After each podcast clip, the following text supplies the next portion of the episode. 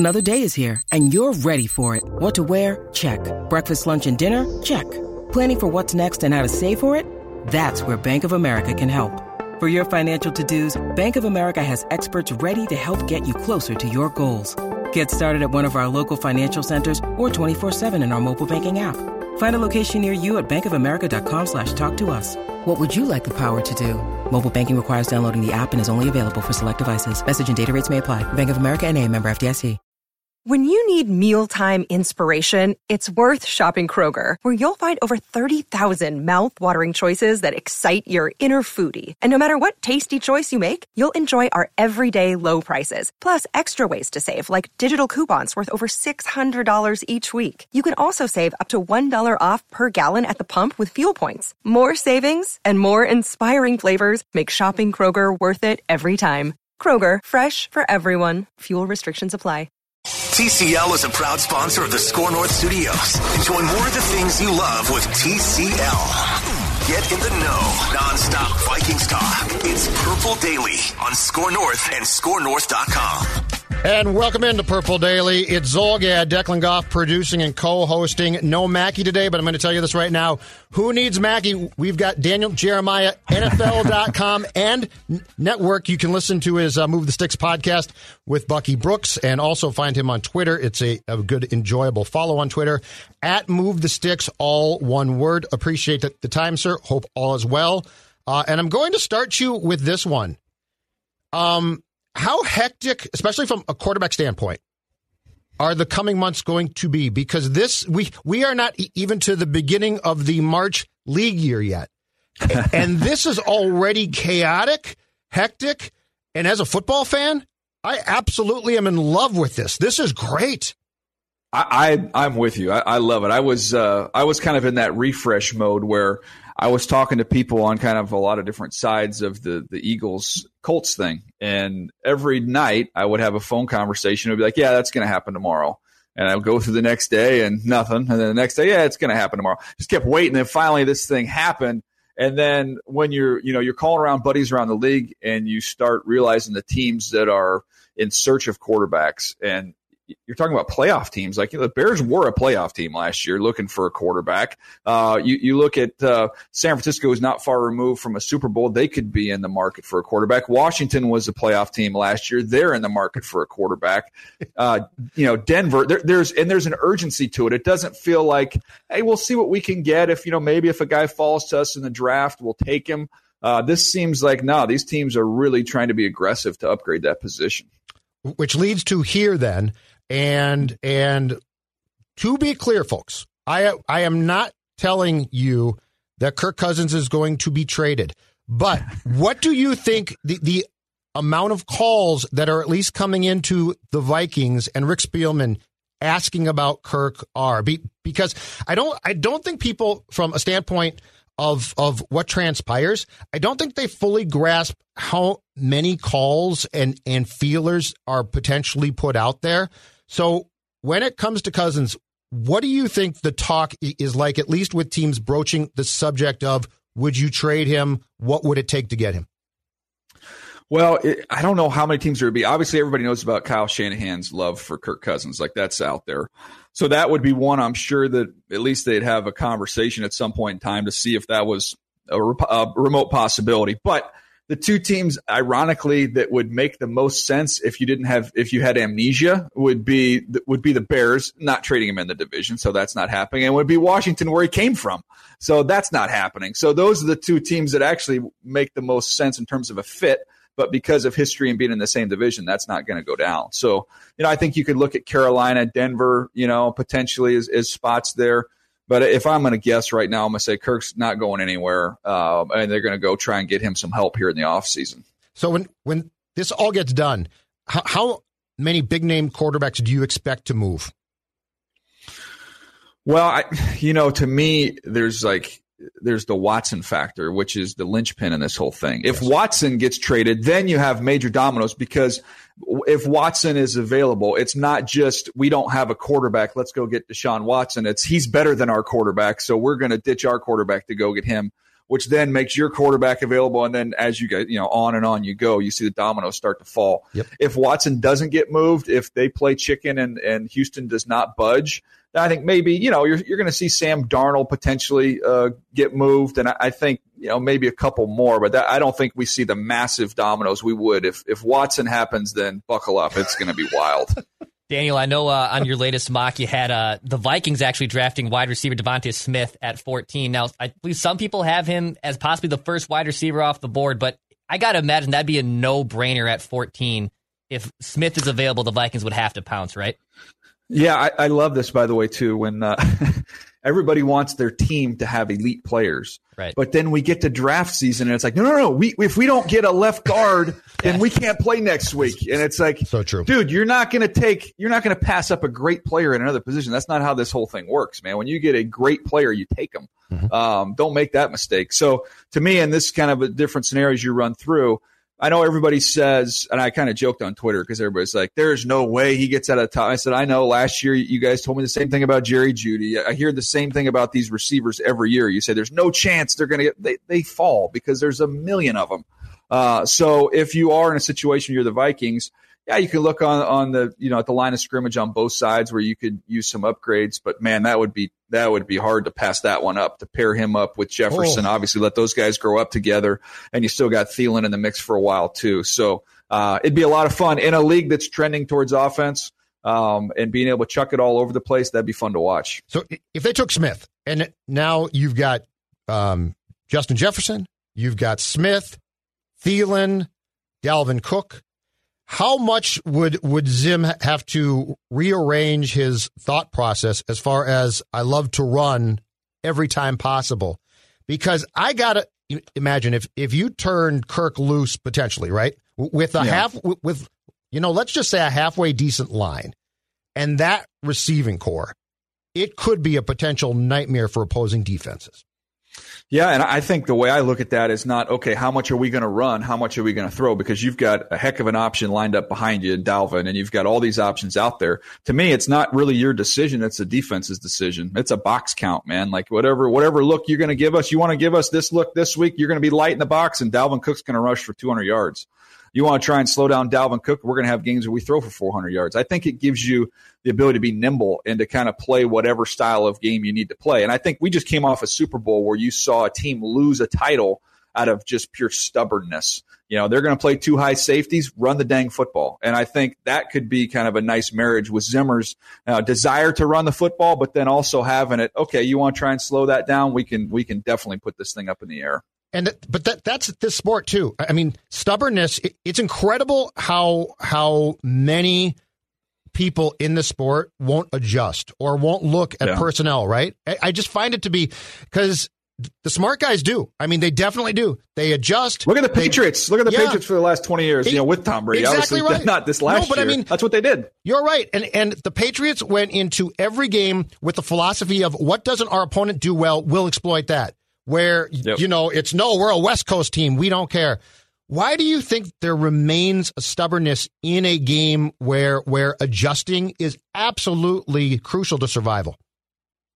Well, I think there's a part of it. Yeah, you have to adjust to be able to survive. But there's also a belief that we're going to do what we do well. It's got us to this point and be us, right? How many times have you heard that when the guys are putting their hands up together in the circle before the game? Hey, be us. Just do what we do and we're going to win the game. It sounds great, right? But there's times when the other team's going to dictate that you can't be us. You've got to do something a little bit different because you've got to adjust on the fly. And I think that's what's hard because, sticking to your guns and what you've done well can get you far. But to me, if you're going to get ultimately where you want to go, being nimble, being flexible, being able to adjust has been a key part of that.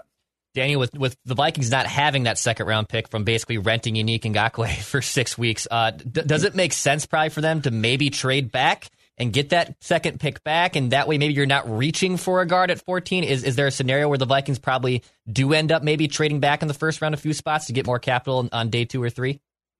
Yeah, I think that's entirely possible. Yeah, especially if you've got a couple options there you feel good about to be able to slide back, and if you're not going to recoup a 2, being able to maybe get another 3, just giving yourself again some flexibility to move around a little bit.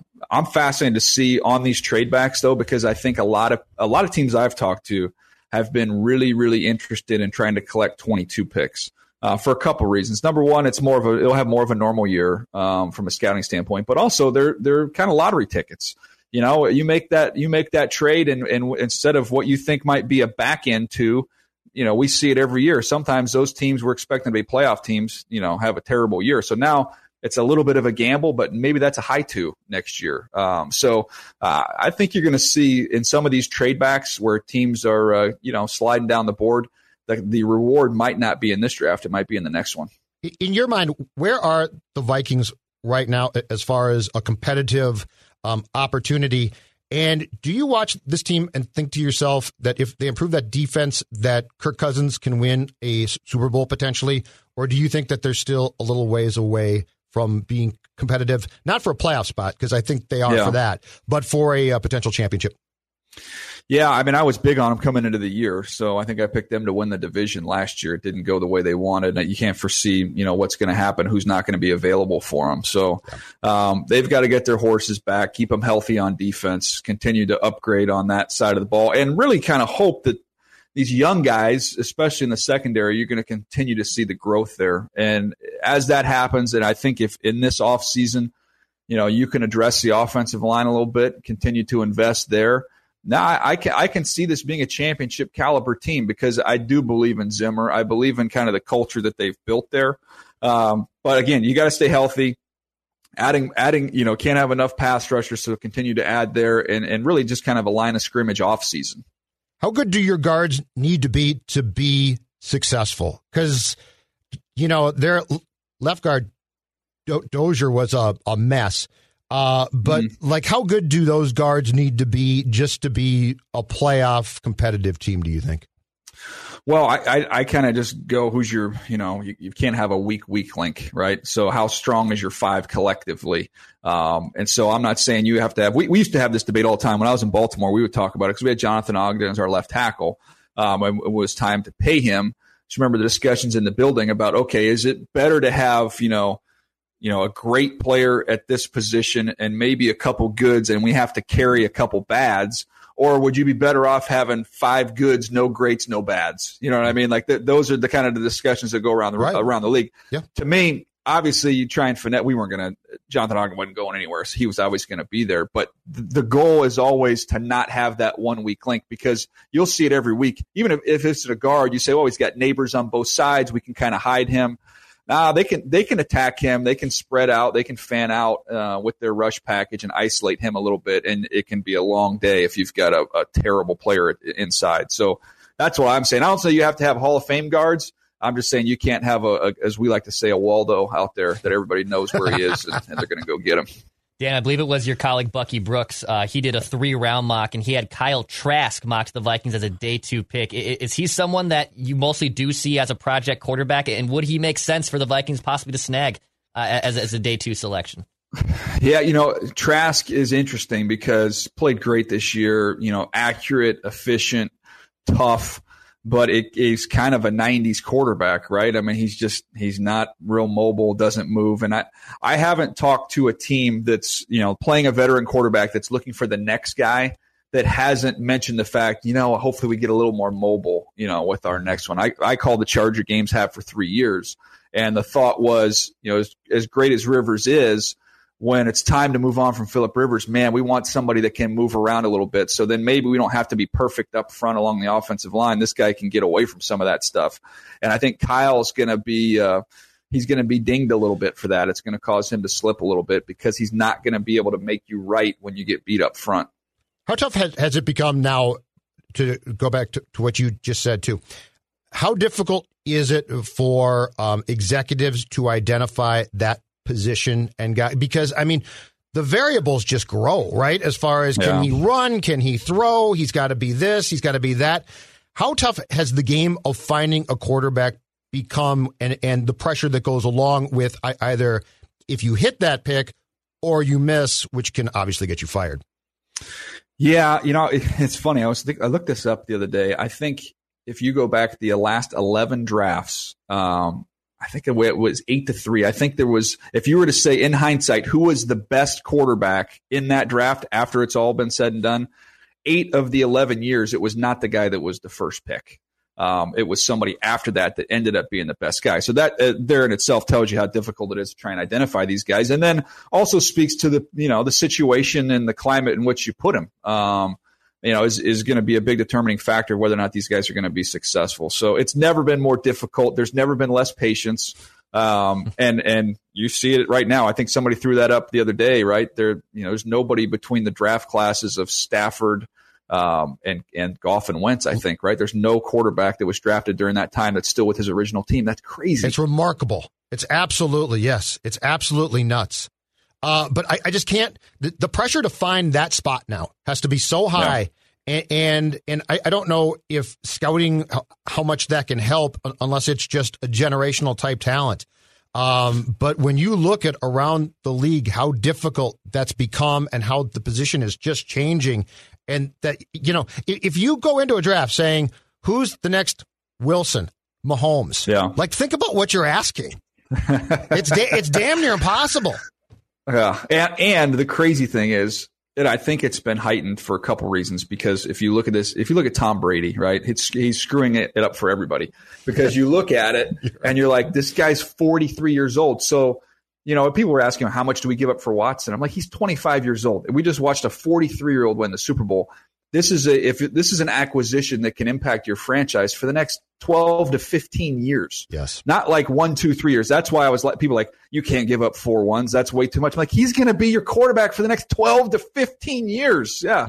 You can't overpay if you're going to get a top 5 player for the next 15 years at that position. That's insane. So there's that side of it. And then the other side of it with Brady is you had a team that was just, 7-9 with Jameis Winston. Yep. They make a switch. They go win the whole dang thing. So, you know, I think teams are saying, well, we can win with this guy. We could win some games with him, maybe be a playoff team with this guy. That's not bad, right? We go on a little run, get in the playoffs every year.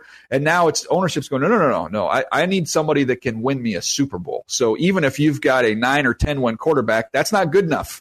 I want more. And that's why I think you're seeing so much turnover at the position. And that's where things, I think, have changed. I think 5 to 10 years back, the question was, can we make the playoffs? And then if we make the playoffs, can we make a run, right?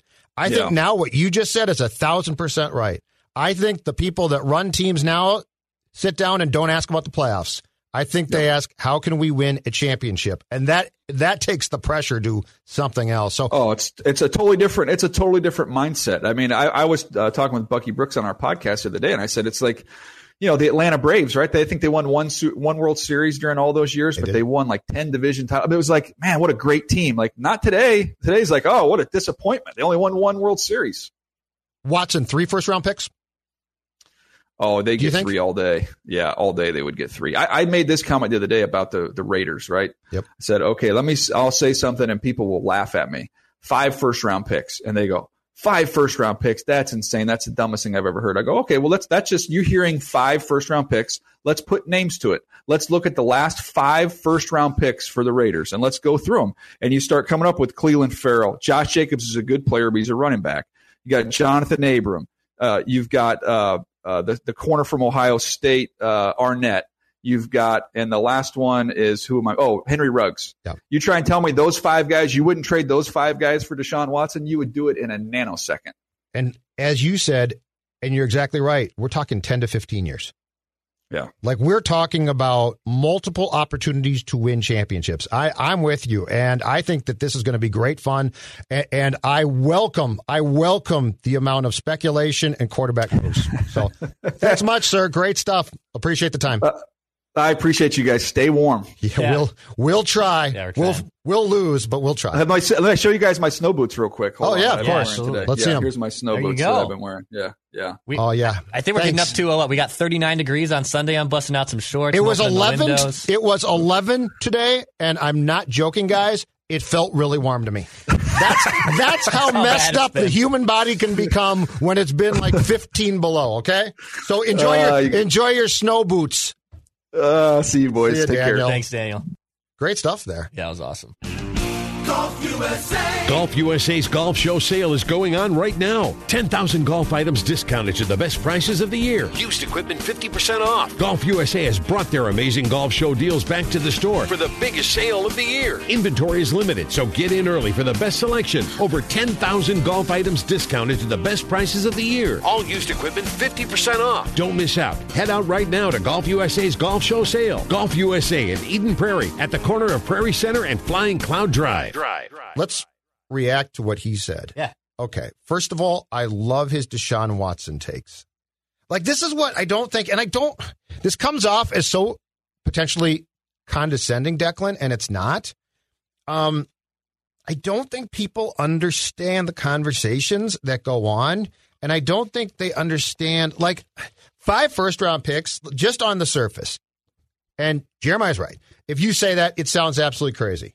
I mean, it sounds stupid, okay?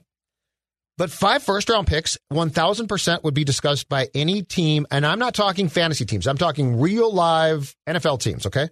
Would be discussed as a reasonable, let's talk about it. Now, let's try and get them down from 5. Let's probably try to get them to 4, ideally probably 3.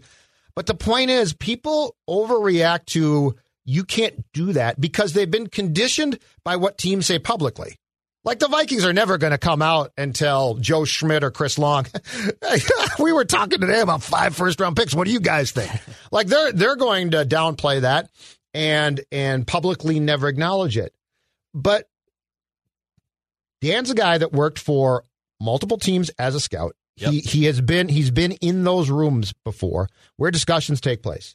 And I'm telling you right now, especially in 2021, where the pressure to find a quarterback has never been this intense. And the expectation of your team is no longer playoffs. Like, that's the thing where I think it's probably changed since Spielman got the job in replacing Fran Foley in May of 2006. Mm-hmm. You know, when Spielman got the job, the Wilfs had bought the team in 2005. And I think very much there was a discussion about how can we be super competitive for a long period of time and make the playoffs. And I think those were the discussions for a long time. But those discussions now have 1,000% morphed around the league into, how can we find that quarterback? Because if we can, win a Super Bowl.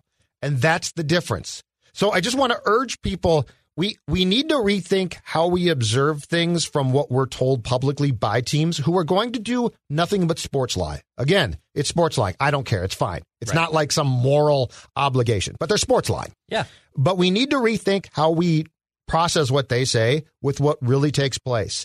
And what really takes place is discussions that include, if I get a call about Kirk Cousins, I'm going to listen to it.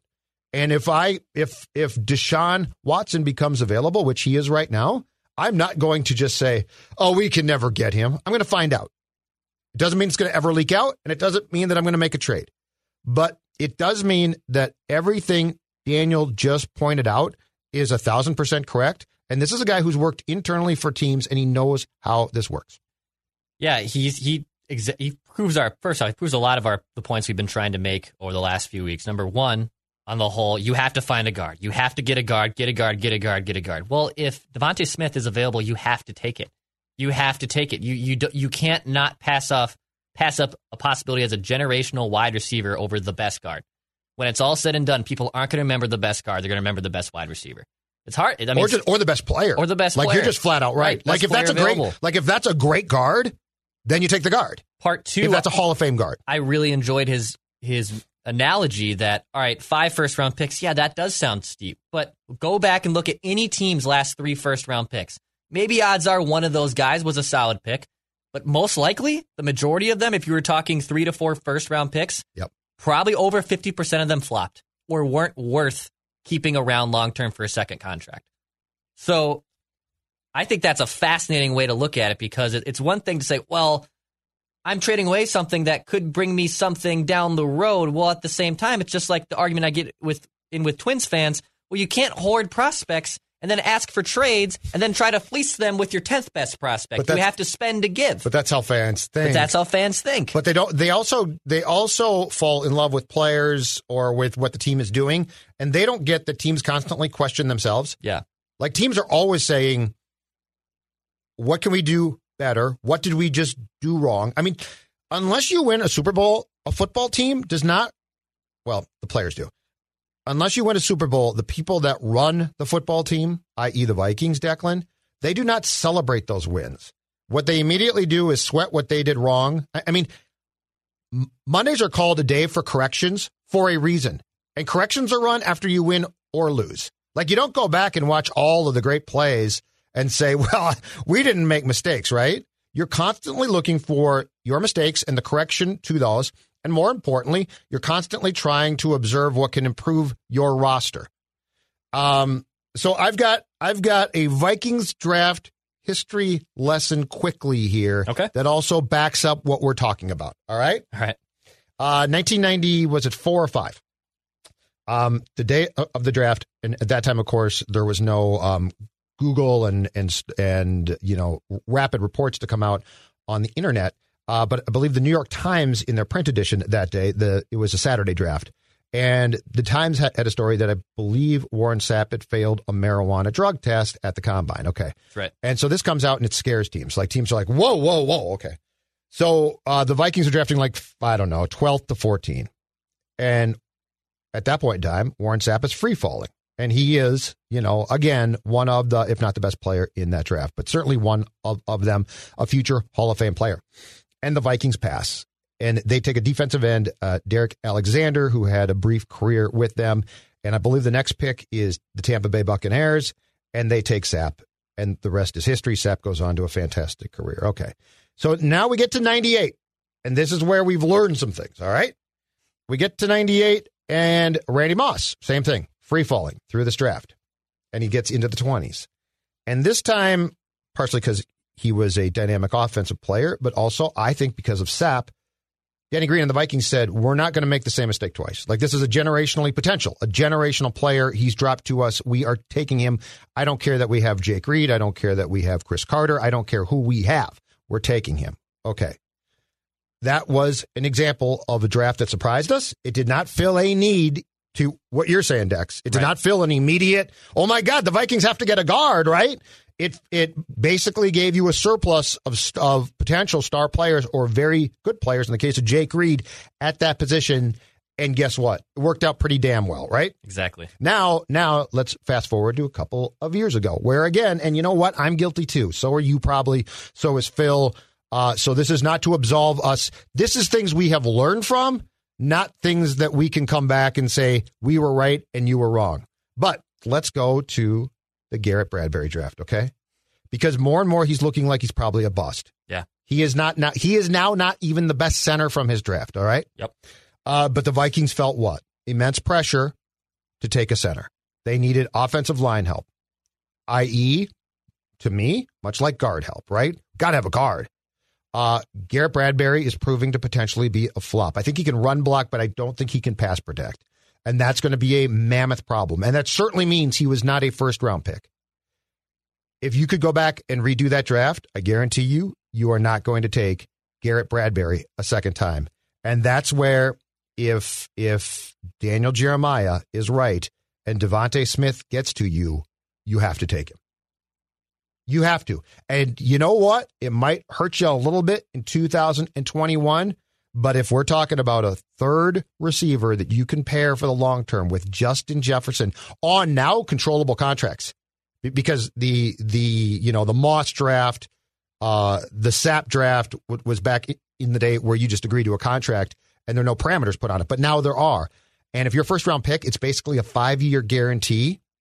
That's why you have to take the best player. Yep. And you're right. You can't say, but you're passing on a guard. Unless you think that guard is a Hall of Fame guard, which it sounds like there are no Hall of Fame guards in this draft. Exactly. So it's all, look, revisionist history is really easy to do, especially with drafting and all sports. But I would rather them take the best player available or a player that's going to make a dynamic change. And he points out, too, that if there's one weak link on the guards, on your line, they're just going to, exploit that. So, yeah, Dakota Dozier was unplayable. Yep. Awful bad. Kind of like goaltending last year at the Wild. Like, I don't think it can get any worse. It's only going to get better. It might be a step better, but is that step better even league average? Is that step better going to be above league average? And can I find that somewhere else? Right. So I just don't want them to get in the habit of reaching for someone, obviously, like Garrett Bradbury. You know, the Mike Hughes pick, I understood because they needed a cornerback, and Mike Hughes was a decent college player, yes. But Lamar Jackson was 2 picks after that. And if you don't sign Kirk Cousins in March, you were looking for a quarterback, you probably take Lamar Jackson. Yeah. Revisionist history, it's easy to do with drafting in sports, but yes, I just hope the Vikings don't make the mistake of just drafting. And I usually trust Rick Spielman at the draft.